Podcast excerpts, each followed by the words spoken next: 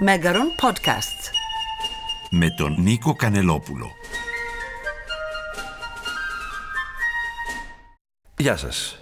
Ο σημερινός μου συνομιλητής είναι διακεκριμένος διεθνής Έλληνας πιανίστας. Ο κύριος Αχιλέας Γουάστορ έχει δώσει πολλά ρεζιτάλ ερμηνεύοντας έργα από το κλασικό έως το σύγχρονο ρεπερτόριο, καθώς και έργα Ελλήνων συνθετών σε όλη σχεδόν την Ευρώπη καθώς και στις Ηνωμένες Πολιτείες.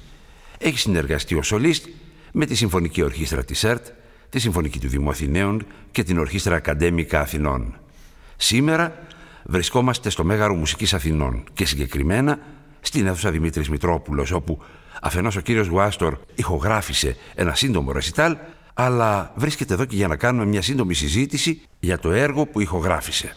Κύριε Γουάστορ, θα έχουμε την ευκαιρία να ακούσουμε μετά τη συζήτησή μας ένα από τα τέσσερα κοντσέρτα από τις δημοφιλείς τέσσερις εποχές του Βιβάλντι και συγκεκριμένα το καλοκαίρι, αλλά σε μια διασκευή δική σας για σόλο πιάνο. Ναι, πράγματι. Είναι λίγο παράδοξο αυτό γιατί οι τέσσερις εποχές είναι ένα έργο που έχει συνδεθεί τόσο πολύ με τον ήχο των εγχόρδων που φαντάζει λίγο περίεργο να το ακούει κανείς ε, στο πιάνο. Είναι, θα έλεγα, περισσότερο η λογική, αυτό που ονομάζουμε crossover, δηλαδή ένα υβριδικό, να το πω έτσι, ύφος, το οποίο συνδυάζει διάφορα είδη μουσικής. Μπορεί να είναι κλασική μουσική μαζί με jazz, μπορεί να είναι μαζί με μινιμαλιστικά στοιχεία, με λαϊκή μουσική και διάφορα άλλα. Συνηθίζεται γενικώ τον τελευταίο καιρό και είναι πολύ ενδιαφέρον γιατί νομίζω ότι συνδέει δύο Α το πω αντίθετες τέχνες, γιατί όπως γνωρίζετε και εσείς καλύτερα από μένα, πως η κλασική μουσική είναι η τέχνη της πειθαρχίας στην παρτιτούρα, ενώ η jazz, ας πούμε, είναι η τέχνη του αυτοσχεδιασμού. Εδώ συνδυάζονται και τα δύο αυτά πράγματα. Θα συμφωνήσω μαζί σας. Θα δώσω μια λίγο διαφορετική διάσταση σε αυτό που λέτε και ίσως θα δικαιολογήσω και γιατί έχω πάρει ένα έργο της μπαρόκ περίοδου γιατί είναι γεγονός ότι στην περίοδο αυτή υπήρχε πάρα πολύ έντονο το στοιχείο του αυτοσχεδιασμού και θα τολμήσω να πω ότι η παρτιτούρα ήταν ε, ένα αναγκαίο μέσο λόγω του ότι δεν υπήρχαν άλλα μέσα ηχογράφησης. Βεβαίως, κάπως έπρεπε να το δείξει ο συνθέτης, ο δημιουργός, σε κάποιον άλλον πώς θα το παίξει. Ακριβώς. Έτσι λοιπόν η παρτιτούρα μπορούσε να ερμηνευτεί με διάφορους τρόπους. Σαφώς ε, βλέπουμε και στα, στα, στα μπαρόκα έργα ότι υπάρχει η συνοδεία, το, αυτό που λέμε τον μπάσο κοντίνο, το οποίο δεν είναι καν γραμμένο. Έτσι. Είναι, επαφίεται στην ε, αυτοσχεδιαστική ικανότητα του εκάστοτε. Ε, τσεμπαλίστα, Τσεμπαλίστα, ναι, ή οτιδήποτε όποιος άλλος ναι. συμμετέχει σε αυτό. Με αυτή τη λογική λοιπόν, επειδή η jazz είναι πάλι ένα παρόμοιο είδος, δηλαδή δεν υπάρχουν ενότητες γραμμένες, υπάρχει ένα θέμα, υπάρχει ένας ε, καμβάς, ας πούμε, ένα, μια παρτιτούρα η οποία γράφει ένα θέμα και μια ακροντοσυρά, να το πούμε έτσι, μια δομή, πάνω στην οποία αυτοσχεδιάζουν οι η μουσική. Ναι. Πολύ ενδιαφέρον, γιατί είναι κάτι διαφορετικό, επαναλαμβάνω, που έχει πέρασει την εποχή μας, ενδιαφέρει και αρέσει, όπως φαίνεται από διάφορες ηχογραφίες που γίνονται. Αυτό το έχετε κάνει στο πρόσφατο παρελθόν, σε ένα ηλεκτρικό τρίο τις τέσσερις εποχές του Βιβάλντι και ακούγοντάς το πραγματικά μου άρεσε και μου προξένησε το ενδιαφέρον, το άκουσα και το ξανάκουσα. Βεβαίως το ηλεκτρικό τρίο είχε το πιάνο και δύο ακόμη όργανα. Ηλεκτρικό μπάσο και drums. Είναι μια παράτολμη ιδέα. Είναι μεν τολμηρή και όχι παράτολμη θα έλεγα. Τολμηρή μεν διότι κάνετε κάτι διαφορετικό από την πεπατημένη. Αλλά όμως έχει πολύ ενδιαφέρον. Κοιτάξτε, η έννοια του crossover γενικά έχει κάποιους κινδύνους. Δηλαδή, είναι πολύ εύκολο να έχει μία τάση προς το kitsch, να το πούμε έτσι. Τέσσερις εποχές κρατάμε το καλοκαίρι αυτό που θα παίξετε, θα ηχογραφήσετε και θα ακούσουμε. Ήθελα να πω για τους ακροατές μας πως την εποχή εκείνη, την προκλασική περίοδο που λέμε και μπαρόκ, οι συνθέτες όταν έγραφαν κάποιο όπους έγραφαν 12 τριμερή κοντσέρτα. Και πράγματι ο Βιβάλτη στο Όπους 8, για παράδειγμα, είχε γράψει τον ανταγωνισμό της αρμονίας με την επινόηση και ήταν 12 κοντσέρτα. Βέβαιως, πιο δημοφιλή από όλα είναι τα τέσσερα τριμερή οι τέσσερις εποχές. Εσείς κρατήσατε το καλοκαίρι, έχει κάποιο ιδιαίτερο ενδιαφέρον; Όχι, για να είμαι ειλικρινής τα έχω κάνει όλα και τα τέσσερα. Απλώς σήμερα λόγω χρόνου έπαιξα αυτό, διάλεξα να παίξω αυτό. Επίσης να πω ότι το καλοκαίρι για τον Βιβάλντι, στο σονέτο που έχει γράψει τώρα, ή αυτός ή κάποιος συνάδελφός του δεν είναι επιβεβαιωμένο, δηλαδή σε ένα μικρό ποιητικό κείμενο που περιγράφει αυτά που θέλει να πει με τη μουσική. Δεν έχει να κάνει το καλοκαίρι τίποτα σε σχέση με αυτό που γνωρίζουμε, γιατί είναι μια εποχή πνιγυρή ζέστης, γύρω από τη Μάντοβα κατά πάσα πιθανότητα, με διαλύματα καταιγίδας.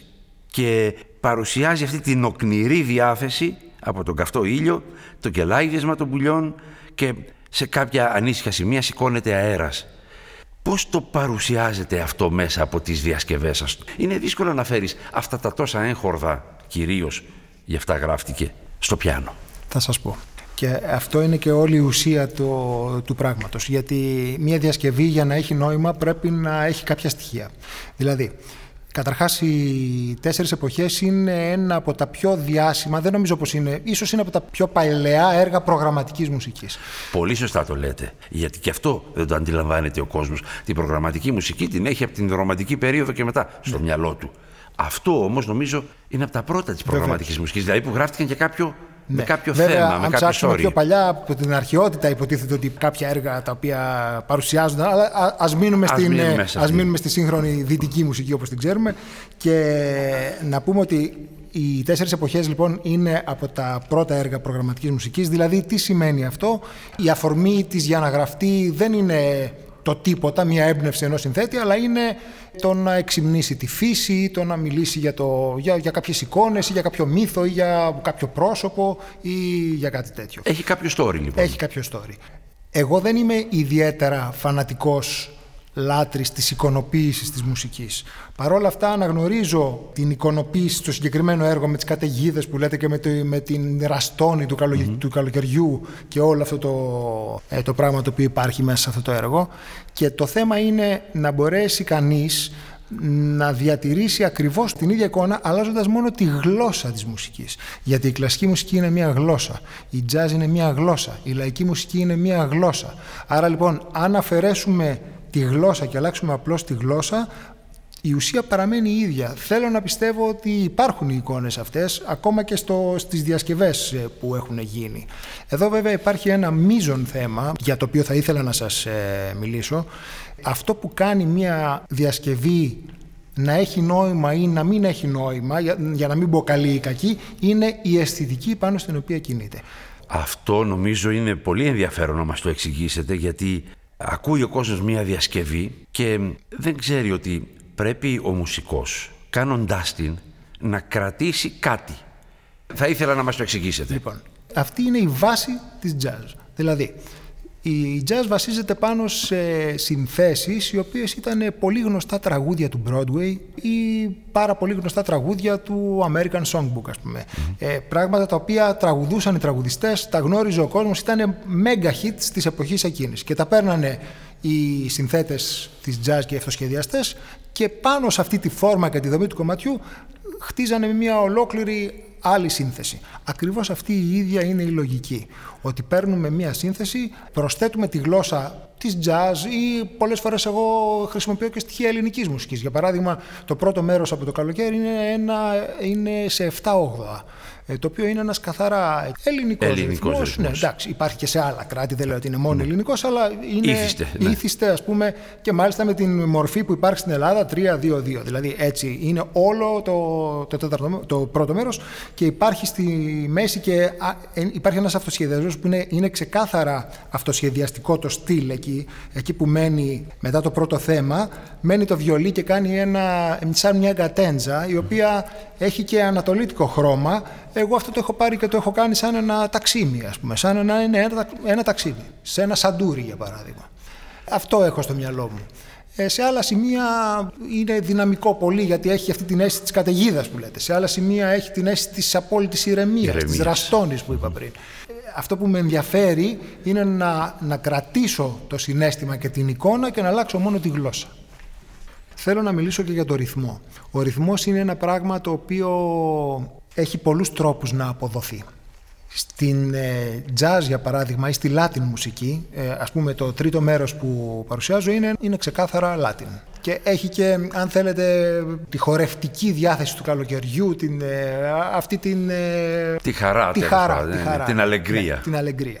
Ο ρυθμός λοιπόν στην Latin μουσική ή στη jazz μουσική είναι πολύ διαφορετικός από το ρυθμό στην κλασική μουσική. Εδώ είναι και ένα, ένας κίνδυνος ακόμα αυτού του επανοπαζόμενου crossover είδους, του υβριδικού αυτού είδους. Ο ρυθμός στην κλασική μουσική μπορεί να είναι απόλυτος, μετρονομικός, μπορεί όμως να είναι και λυρικός. Ο ρυθμός πηγάζει από τη μελωδία, από τη φωνή, από το μπελκάντο, προέρχεται από εκεί. Ενώ στην ε, λαϊκή μουσική και κατ' επέκταση στη jazz, στη Latin που είναι παρακλάδια και παράγωγα αυτής της μουσικής ο ρυθμός έχει μια πολύ διαφορετική απόδοση και είναι πιο απόλυτος να το πω έτσι, είναι, είναι μετρονομικός. Θα ήθελα απλώς ε, για τους φίλους του Αντώνιου Βιβάλντι, του Κόκκινου Παπά, να πούμε πως ε, συνέδεσε αναπόσπαστα το όνομά του με τη φόρμα του κοντσέρτου, έγραψε περίπου 500 κοντσέρτα για διάφορα όργανα, εκ των οποίων 230 μόνο για το βιολί. Το έργο αυτό, όπως είπαμε και στην αρχή, είχε ξεχαστεί μετά την εποχή του Βιβάλντι και το ανακαλύψαμε ξανά μετά το Δεύτερο Παγκόσμιο Πόλεμο και μέσα σε λίγα χρόνια άγγιξε σπάνια επίπεδα απήχησης, διεισδύοντας στην τηλεόραση, στο ραδιόφωνο, τον κινηματογράφο, τη διαφήμιση, ακόμα και στα αεροπλάνα ή τους ανελκυστήρες. Ένας μεγάλος συνθέτης που έφυγε από τη ζωή παραγνωρισμένος και ξεχασμένος, τον θυμόμαστε και τον ακούμε συχνά. Η δισκογραφία είναι μεγάλη, εμείς όμως παρουσιάζουμε κάτι διαφορετικό στη σημερινή μας συνάντηση.